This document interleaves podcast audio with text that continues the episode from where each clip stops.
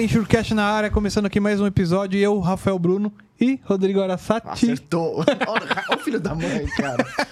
e mais um episódio aqui. Hoje recebendo um cara que. Mais uma indicação do Tiagão. Tiagão, sempre parceiro nosso aqui do, Obrigado, do hein, Tiagão. O Rafa sempre fala aí, sempre ajudando a gente também. Obrigado aí. Dando várias dicas e tal. Pô, obrigado, Tiagão. E recebendo aqui Sobrinho. Muito obrigado, Sobrinho, por ter aceitado também. E vamos que vamos. Thiago Flunigan. Esse, É esse mesmo. mesmo. É, eu sou culpado por o Thiago trabalhar com seguro. Agora ele tá se vingando Isso, isso e é me bom ou ruim? pra vocês.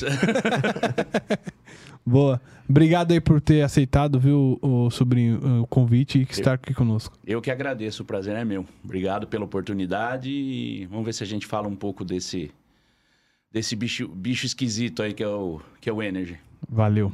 Boa, boa. Galera, ah, lembrando, não deixe de se inscrever no nosso canal, é, no Enxurcast, tem o Enxur Cortes também. Deixem aquele like, curtam, compartilhem, divulguem com seus amigos, com seus colegas de trabalho.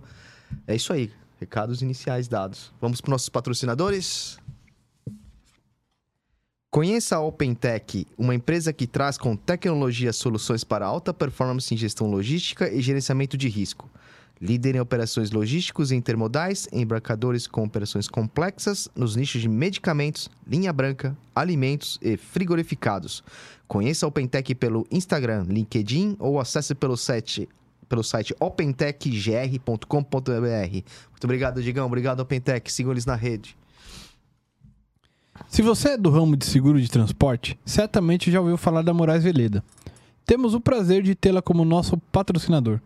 Hoje, a MV é líder de mercado no gerenciamento de risco e prevenção de perdas, sempre utilizando as melhores tecnologias sem deixar de lado a humanização no atendimento e execução de suas atividades. A Moraes Veleda possui uma software house pronta para desenvolver aplicativos personalizados para você ganhar tempo, reduzir custos e potencializar resultados. A Moraes Veleda vai muito além das soluções habituais, utilizando a sua experiência de 23 anos para estar à frente das suas necessidades. Lá, eles consideram que missão dada é missão cumprida. Isso aí. Obrigado, obrigado, Veleda. Valeu. Vamos lá? Vamos lá. É isso aí. Ah, e não Ah, é deixando de, verdade. de passar aqui, é, deixando aqui a, a mais uma recomendação de um livro. A gente que sempre fala aí de, de, é, literatura no, no- no- no nosso mercado, né? As polêmicas que permeiam o seguro, o seguro de responsabilidade civil e a busca por uma solução da Bárbara Bassani de Souza, editora Roncarate. Tá aqui um livro aí, uma indicação para vocês. E é isso aí. Obrigado aí, pessoal da Roncarate. Obrigado, Roncarate. Vamos lá. Obrigado, sobrinho, novamente por ter aceitado o nosso convite. Conta pra gente sobre mais sobre a história, sua história, sobrinho, quem é, quem é o sobrinho, quem que é o famoso, como você chegou nesse mercado. Conte Bom, eu, eu, na verdade eu cheguei, acho que como muita gente, né? Eu sou engenheiro civil, né, me formei na década final da década de 80, numa época que não tinha emprego para engenheiro. Então é, eu acho que tem muita gente da minha, da minha, da minha geração que acabou que acabou buscando buscando alternativa e o mercado de seguros se apresentou para mim. Ainda eu era aluno da Faculdade de Engenharia, de Engenharia Civil e um, e um e um colega de, de faculdade que, que, que estagiava numa companhia que chamava Argus Companhia de Seguro, que depois virou Chubb, me convidou, ele ia ser efetivado, e me convidou para para fazer estágio na, na Argus, na época na área de inspeção de risco, na área de, de engenharia de risco. E eu iniciei minha carreira lá, fazendo inspeção. Cumpri meu estágio lá de um ano. é, E depois disso fui convidado para, junto com um, um engenheiro que era que era o chefe do departamento lá, o Jário Cardoso, que ainda atua no mercado, se não me engano, o Jário está na Zurich agora, para montar o departamento de engenharia numa companhia que também não existe mais, que chamava Paulista Seguros, para montar o departamento de engenharia lá. A Paulista foi adquirida pela Liberty. A Liberty, acho que em 1996, se não me engano, 95, alguma coisa por aí. Fiquei 10 anos na Paulista, trabalhando primeiro na área de engenharia de risco, gerenciamento de risco, depois passei para subscrição de seguro de risco de engenharia, property, responsabilidade civil. Passei 10 anos, perto de 10 anos na Paulista Seguros. Passei um período numa seguradora que aqui no Brasil era subsidiária de uma seguradora portuguesa, que era Trevo. Um período em que tinha muita empresa brasileira vindo para muita empresa portuguesa vindo para o Brasil por conta da, da abertura do. Sobretudo da abertura do mercado de telefonia. Portugal Telecom estava aqui. E a Caixa Geral de Depósito tinha comprado o Banco Bandeirantes. E o Banco Bandeirantes tinha uma seguradora em Portugal. E aqui no Brasil, o Banco Bandeirantes tinha Trevo Seguradora.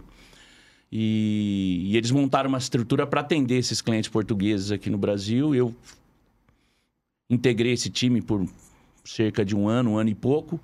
E o Banco Bandeirantes foi comprado pela Unibanco. Aí eu até o meu, meu, meu guru Sade dizia que eu era salvado de sinistro, incorporado à frota da Unibanco. e, e foi na, na Unibanco AIG, onde eu passei também 10 anos. Fiquei lá até de 2001 até. até é, de 2000 até dois, 2008, juntando com os quase dois anos de trevo, deu 10 anos no total, porque eu, eu né, somo esse período como um só. É, foi que eu tive contato com o mercado de energy lá, que eu, que eu, que eu passei um, um, um bom período gerindo a carteira de energy por conta da, da joint venture Unibanco AIG. E em 2008 eu deixei o time da, da Unibanco AIG para montar a operação de uma corretora de resseguro aqui no Brasil, a UIB, onde eu tô, onde eu tô até hoje. Ah, então você pegou, você, você viveu os dois mercados e essa sua transição foi bem ali naquele momento de, de abertura, né? Como é que foi esse período? Você está falando a transição entre o mercado fechado e o mercado aberto? Isso, é. isso. É, uma, é, é, é interessante, né? É... Primeiro que um monte de expectativa que se criou não se confirmou, né? É... Existia uma expectativa alta? Ah, eu acho. Eu acho que existia, sobretudo do, do ponto de vista do, do cliente, né? Eu, eu, eu, em particular, eu acho que o mercado melhorou demais com a abertura, né? Eu vejo muita gente saudosista, né? O mercado não ficou mais fácil, mas ele ficou melhor, né? É, eu acho que o mercado evoluiu demais. A gente tem muito produto novo hoje no mercado que não tinha, né? É, o acesso ao mercado internacional, né, de forma direta pelas seguradoras, né, criou muita oportunidade. Eu acho que num primeiro momento, né, criou, criou muita oportunidade de emprego, criou. Eu acho que o mercado se desenvolveu, os profissionais. Eu, eu confesso, eu acho que sou muito melhor, melhor profissional é, por conta da abertura do que era antes, né? O, o monopólio criava algumas barreiras que a gente só estava apto e, e, em condição de fazer aquilo que o IRB estava disposto a, a, praticar no mercado. A partir do momento que o mercado abre, né? É um monte de coisa nova aconteceu, né? Mas, tipo, vocês queriam ter... Fugir da caixinha e não conseguiam, né? É. Quem gente... ditava as regras era somente uma é, empresa. Né? Eu trabalhava numa companhia que, de alguma forma, num período um pouco anterior, a gente já tinha algum acesso por conta da, da Joint Venture e Unibanco AIG, a gente tinha acesso de alguma forma à capacidade de produtos do exterior. Mas nem tudo que a gente tinha acesso a gente conseguia viabilizar aqui por conta de que o monopólio tinha uma necessidade de tratar os desiguais de forma igual. Né? Essa era é um, verdade. Essa era, era, era quase tinha que um, diferencial, né? Era quase que uma obrigação institucional do IRB de, de, de não é. poder, de não poder tratar todo mundo. Ele tinha que tratar todo mundo de forma mais ou menos equânime. Sim. Né?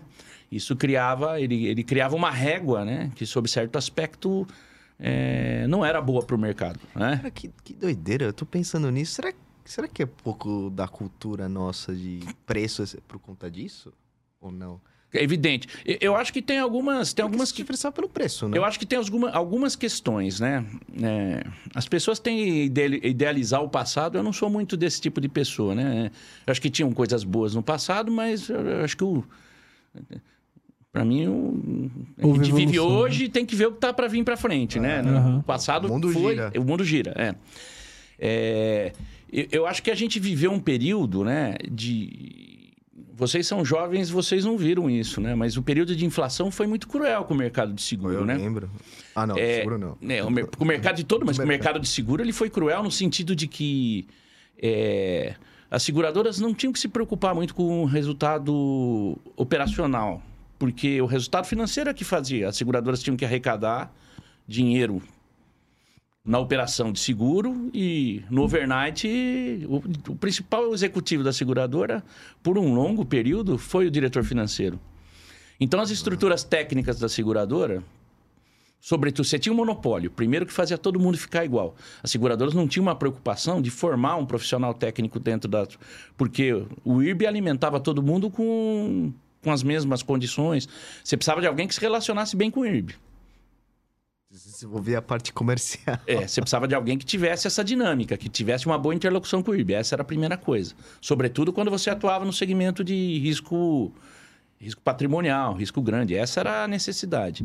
Você precisava ter uma boa relação com o IRB.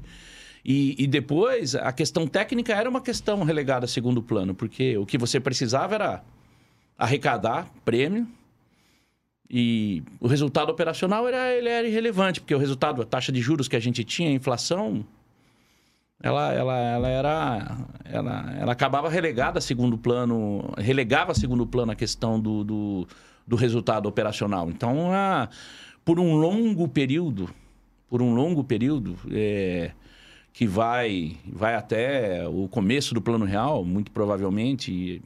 É, é o resultado operacional. Então, isso, isso de alguma forma, é, prejudicou a, a, construção de uma estrutura a, dentro das seguradoras que fizessem com que, com que a questão técnica prevalecesse em relação às relações, seja as relações da seguradora com, com, com os clientes, corretores, segurados, e as relações da seguradora com o maior fornecedor de capacidade, que era o IRB. Legal. Entendeu? Então eu, eu tenho essa visão de que. É uma visão muito particular minha, eu posso claro, até claro. estar errado. Não, mas faz muito sentido. Mas eu acho que. E, e, isso começou a mudar a partir de 2008, né? Algumas seguradoras, é, num período anterior, já estavam se preparando, mandando gente para fora. Para eu mesmo tive a oportunidade de fazer, de fazer alguns treinamentos fora do Brasil. É, na seguradora que eu trabalhava, algumas seguradoras tinham essa preocupação, mas era pontual, né? Uhum. É, quando, quando dois... Eu acho que um pouco antes de 2008, né? Quando a abertura se avizinhou, eu acho que daí... Aí a coisa... E, é, e se acelerou. Eu acho que a grande virtude do brasileiro, né? O brasileiro é é rápido em se, se adaptar, adapta, né? né? Se adaptar, é verdade. O brasileiro é rápido em se adaptar. Eu acho que eu acho que também a gente aprendeu rápido, né? A partir do momento que abriu e a gente viu a exigência vindo, né? Muita gente nova também. Eu, eu, né? Hoje eu olho para o mercado e vejo muita gente. A gente incorporou muita gente nova, muita gente boa que também trouxe sangue novo. Eu acho que esse, esse momento de transição foi interessante por causa disso. Te, teve de fato uma